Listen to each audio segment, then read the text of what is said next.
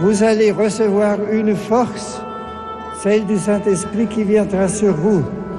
Alors vous serez mes témoins. Le 11 octobre 1962 s'ouvrait solennellement dans la basilique Saint-Pierre de Rome le second concile du Vatican. Le frère Pavel, dominicain, commente pour nous les documents conciliaires.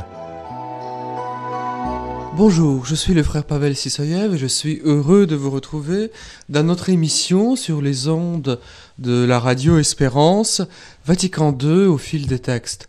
Ce que nous nous proposons, c'est de reprendre les grands textes, les grands thèmes du dernier concile pour les lire les relire, méditer sur ces enseignements pour se les approprier, parce que l'appropriation du dernier concile reste pour beaucoup d'entre nous difficile, problématique, il y a beaucoup de discussions qui surgissent chaque année parce que ce travail n'est pas encore pleinement accompli voilà.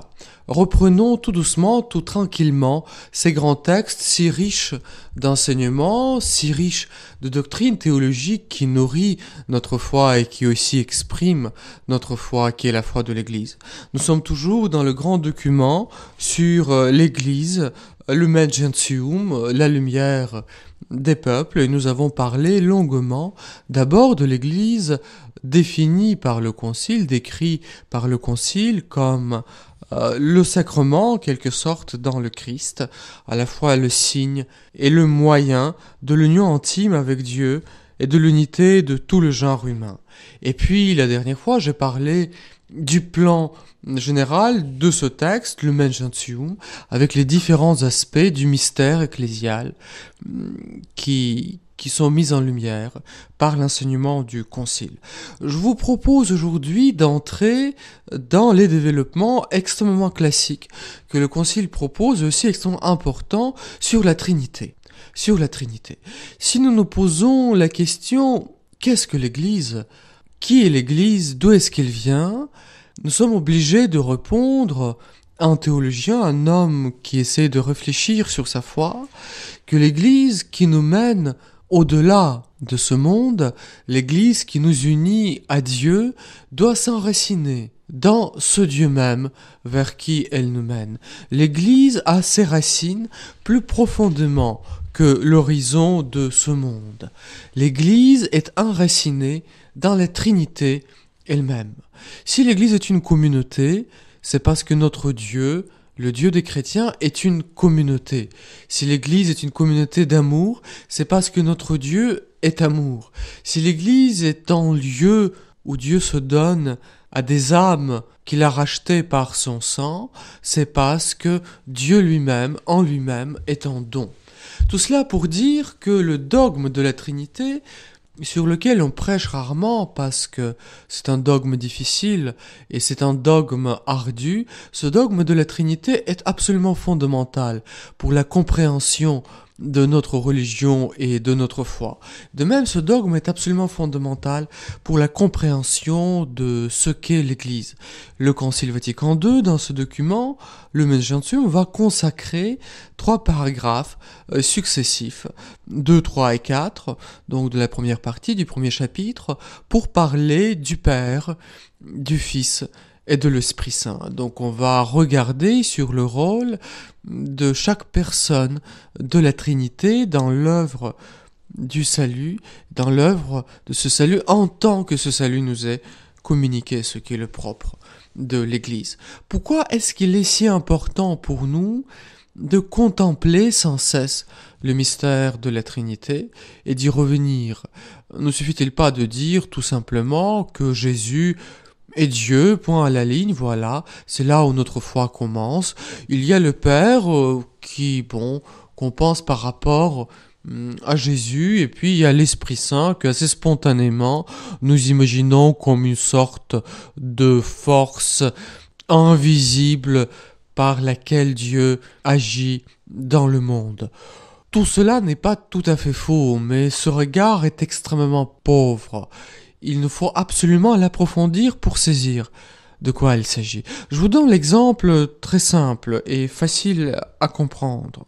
Par exemple, quand nous dialoguons avec euh, nos amis musulmans, nous allons entendre, voilà, vous les chrétiens, vous dites euh, Dieu est amour, nous aussi nous affirmons que le Seigneur est miséricordieux, que Dieu est miséricordieux, donc nous parlons de la même chose.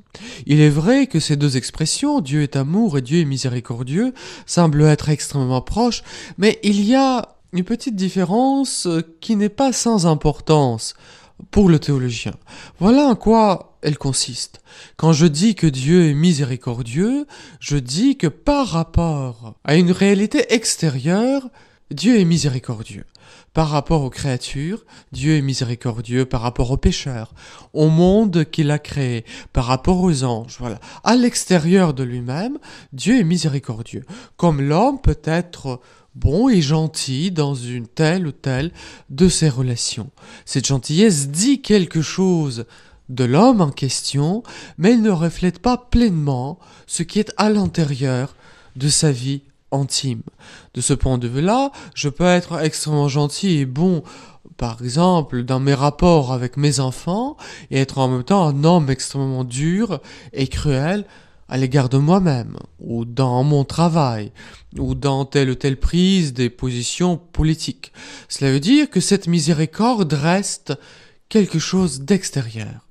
Quand je dis que Dieu est amour, je dis non pas simplement qu'il est miséricordieux à l'égard du monde, mais qu'en lui-même, dans la réalité de sa vie intime, dans son cœur, Dieu est amour et pratiquement, pour nous les chrétiens, cela veut dire que Dieu est en don de lui-même dans les relations personnelles.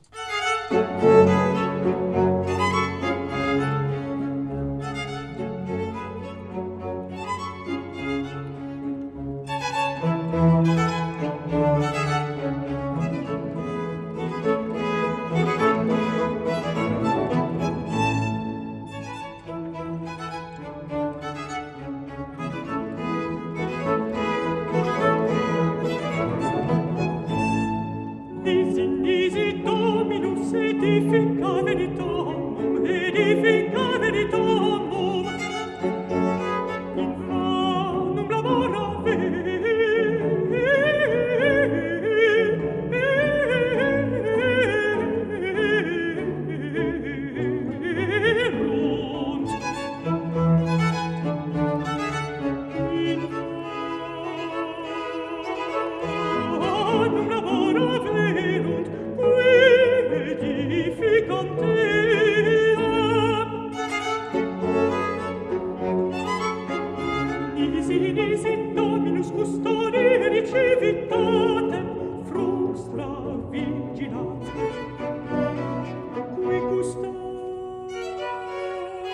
habet cui custar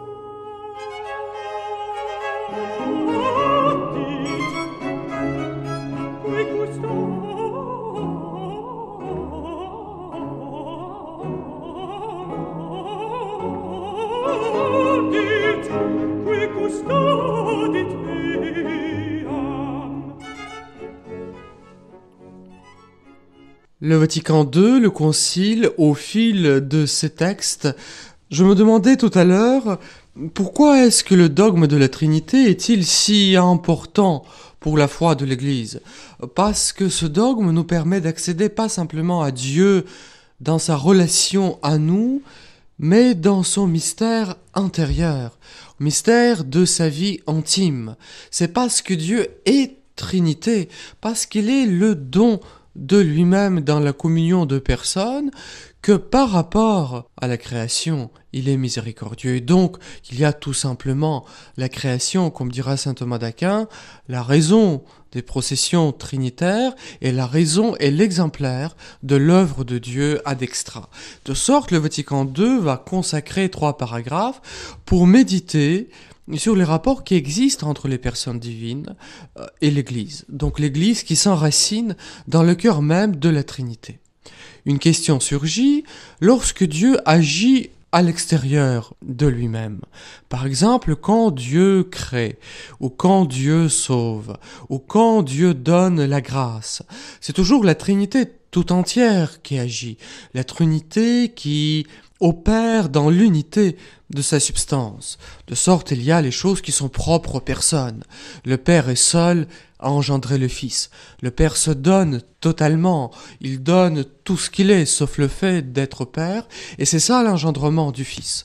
Le Fils se reçoit entièrement du Père, il se donne en retour, il lui donne tout ce qu'il est, sauf évidemment le fait d'être fils. C'est ça l'affiliation, c'est ça être fils. Et le don réciproque de ces deux personnes divines, c'est ça l'Esprit Saint, le lien d'amour qui les unit, le don. Voilà ce qui est propre aux personnes. Et puis, dans leur agir à l'extérieur, qui est-ce qui crée? Sûrement le Père crée, le Fils crée, l'Esprit Saint crée. Tous les trois sont hum, un seul et unique créateur parce que les trois sont un seul et unique Dieu. Il est important pour nous de comprendre ce dogme. Voyez-vous, avant, on disait dans la version latine du credo euh, que le Fils est consubstantiel au Père. Consubstantiel, le mot qui paraît quelque peu difficile, pourtant il est assez simple à comprendre. De quoi est-ce qu'il s'agit? Il s'agit d'une chose suivante, le Fils n'est pas simplement de même nature que le Père. Moi aussi je suis de même nature que mon Père, vous vous êtes aussi de même nature que votre Père. Le Fils est la même réalité, en même être que son Père. Ils sont un seul et même Dieu. Les trois personnes de la Trinité euh, sont un seul et même Dieu. De sorte que quand ils agissent, c'est un seul et même Dieu qui agit. Il y a trois créants, mais un seul et même créateur. De sorte dans l'agir extérieur, il y a ce qui est propre aux personnes. C'est le Fils qui s'incarne. Ce n'est pas le Père, ce n'est pas l'Esprit Saint qui a pris chair dans le sein de la Vierge. C'est le Fils. Cette action lui est propre. Et puis il y a les actions que nous allons approprier à telle ou telle personne parce que ils nous disent quelque chose de cette relation qui existe à l'intérieur de la Trinité. Par exemple, la Trinité tout entière est créatrice. La Trinité tout entière crée. C'est un seul Dieu unique dans sa substance, et trine dans ses personnes, qui est créateur. Et pourtant, ce n'est pas l'action propre à telle ou telle personne. Et pourtant, nous allons approprier cette action, parler comme si elle était propre par rapport au Père. Je crois en un seul Dieu, le Père tout-puissant, créateur du ciel et de la terre. Pourquoi est-ce que cette action commune trois personnes sera-t-elle rapportée au Père d'une manière prioritaire? Parce que comme le Père est la source de la divinité dans la Trinité, de même, ce jaillissement de la vie dans l'acte créateur sera approprié d'une manière euh, tout à fait spéciale au Père. Voyez-vous, il y a ce qui est propre, par exemple le fait de s'incarner, c'est propre au Fils, ou le fait d'engendrer le Fils qui est propre au Père, et le fait de créer qui est approprié au Père. Ou par exemple l'action de sanctifier. Qui est-ce que sanctifie? Le Père sanctifie, le Fils sanctifie, l'Esprit Saint sanctifie, la Trinité tout entière sanctifie, donne part à sa vie. Et pourtant, cette action va être appropriée d'une manière tout à fait spéciale à l'Esprit Saint en tant qu'il est le don réciproque du Père et du Fils. Et donc, puisque la sanctification est le don de la vie divine, il sera rapporté donc à l'Esprit Saint d'une manière privilégiée. Ce qui est propre et ce qui est approprié. C'est dans ce jeu du propre de l'appropriation que va se déployer le discours conciliaire sur les personnes divines dans la vie de l'Église. Voilà, nous avons maintenant ces petits moyens techniques pour comprendre ce que le Concile nous dit et je vous invite à lire ensemble le deuxième paragraphe de Lumen Gentium. Voilà ce que dit le texte. Le Père éternel, par la disposition absolument libre et mystérieuse de sa sagesse et de sa bonté, a créé l'univers. Il a décidé d'élever les hommes à la communion de sa vie divine. Après leur chute en Adam, il ne les a pas abandonnés, leur apportant sans cesse les secours salutaires en considération du Christ rédempteur, qui est l'image du Dieu invisible, premier-né de toute la création, comme le dit l'épître aux Colossiens. Le texte continue. Tous ceux qu'il a choisis, le Père, avant tous les siècles, les a distingués et prédestinés, comme dit l'Épître aux Romains, à reproduire l'image de son Fils, pour qu'il soit le premier-né parmi une multitude de frères. Et là, les pères conciliaires reprennent. Et tous ceux qui croient au Christ, il a voulu les appeler à former la Sainte Église, qui annoncée en figure dès l'origine du monde, merveilleusement préparée dans l'histoire du peuple d'Israël et dans l'ancienne alliance, établie enfin dans ces temps qui sont les derniers, s'est manifestée grâce à l'effusion de l'Esprit Saint, et au terme des siècles se consommera dans la gloire. Alors, comme on peut le lire dans les saints pères, tous les justes depuis Adam, depuis Abel le juste jusqu'au dernier élu, se trouveront rassemblés auprès du Père dans l'Église universelle. Voilà ce deuxième paragraphe extrêmement riche.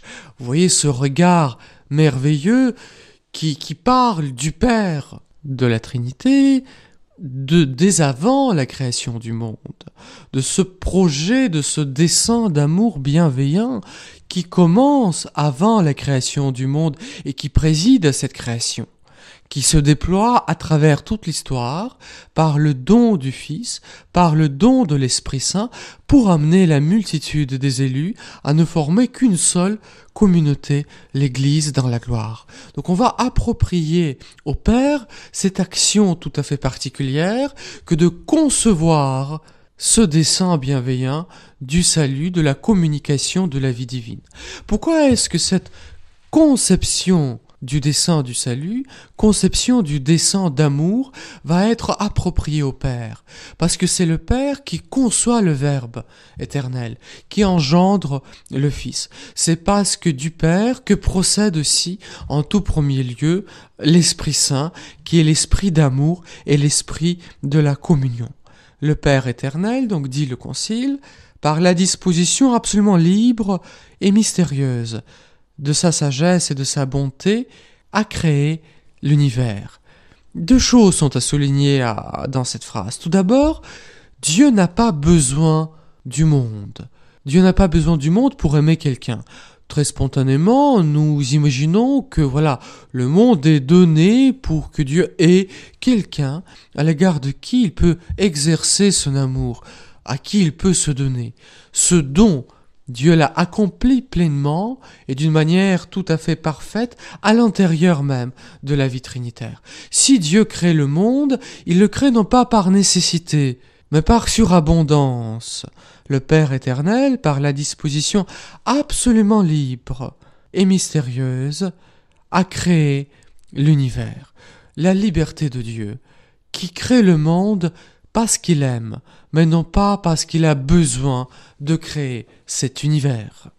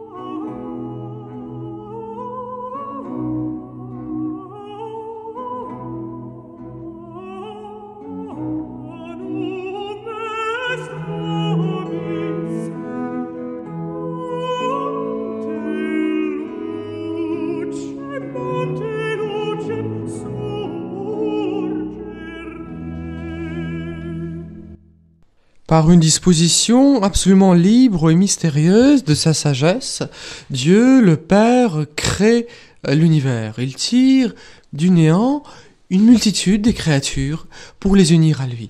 Mais passons encore un petit moment avec cette phrase. Quand le Père crée, il ne crée pas seul. Je vous disais tout à l'heure que la création lui est appropriée, il ne lui revient pas absolument propre.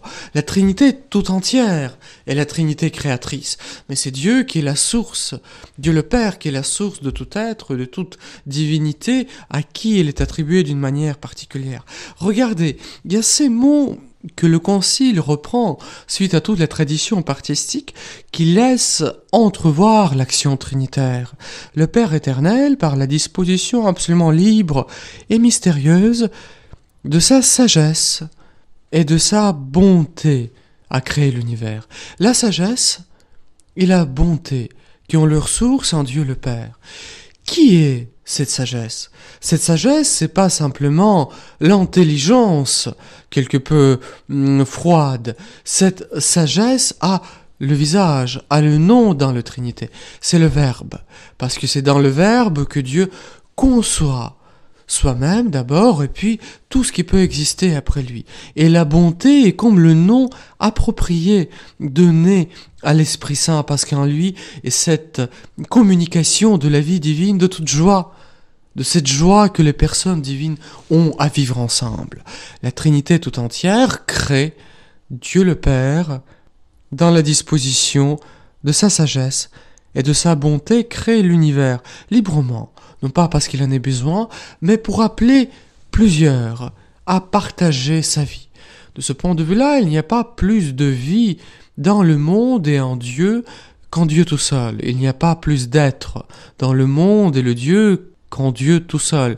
Il n'y a pas plus de joie dans le monde et Dieu qu'en Dieu tout seul, mais il y a plus d'existants, il y a plus d'êtres, il y a plus de personnes qui jouissent de cet être. Comme continue le Concile, le Père a décidé d'élever les hommes à la communion de sa vie divine. Si Dieu crée le monde, il le crée en vue d'élever les créatures raisonnables, les hommes et aussi les anges qui, comme je disais l'autre fois, font aussi partie de l'Église à la communion de sa vie divine, à la communion de la vie trinitaire. Et quand les hommes ne tiennent pas dans ce dessein bienveillant, après leur chute dans le péché originel, le Père n'abandonne pas son dessein. Le Père reprend sans cesse ce dessein d'amour bienveillant. Comme dit le Concile, après leur chute en Adam, il ne les a pas abandonnés, leur apportant sans cesse les secours salutaires, en considération du Christ rédempteur, qui est l'image de Dieu invisible, premier-né de toute la création. Dieu sans cesse reprend ce dialogue avec l'homme qui l'abandonne. Et qu'est-ce qu'il veut faire des hommes? Et quel est le modèle qu'il veut leur proposer? Quelle est la source de la vie par laquelle il veut les amener en communion avec lui? Le Concile continue en s'appuyant sur la citation de l'Épître aux Romains. Tout ce qu'il a choisi, le Père, avant tous les siècles, les a distingués et prédestinés à reproduire l'image de son Fils, pour qu'il soit le premier-né parmi une multitude de frères. Donc dans le Fils, dans le Fils unique du Père, dans le Fils éternel, dans le Verbe, Dieu fait de nous ses enfants d'adoption. Voilà le rôle absolument propre du Père.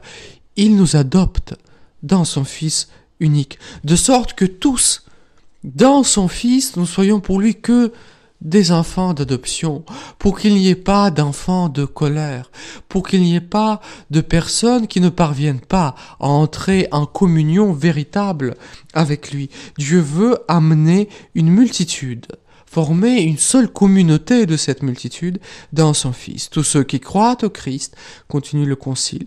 Il a voulu les appeler à former la Sainte Église, qui est annoncée en figure dès l'origine du monde, merveilleusement préparée dans l'histoire du peuple d'Israël et dans l'Ancienne Alliance, établie enfant dans ces temps, qui sont les derniers. Pourquoi est-ce que le Concile dit, suite à l'Écriture, qui sont les derniers? Parce que voilà, l'histoire sainte est parvenue à son terme.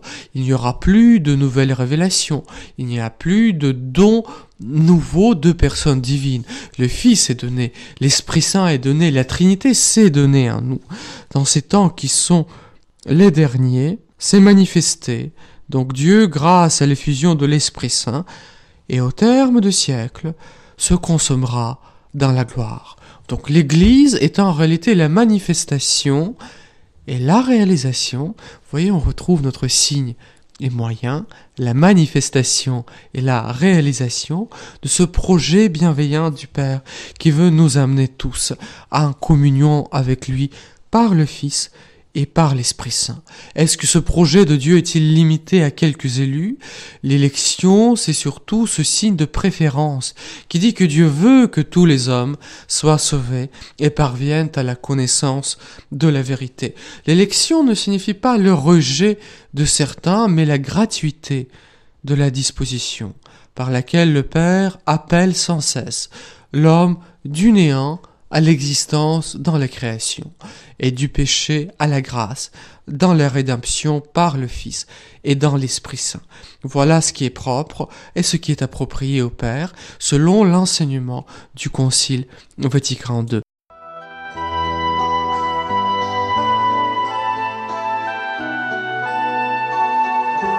C'était le frère Pavel, dominicain, qui commentait pour nous les documents du Concile Vatican II.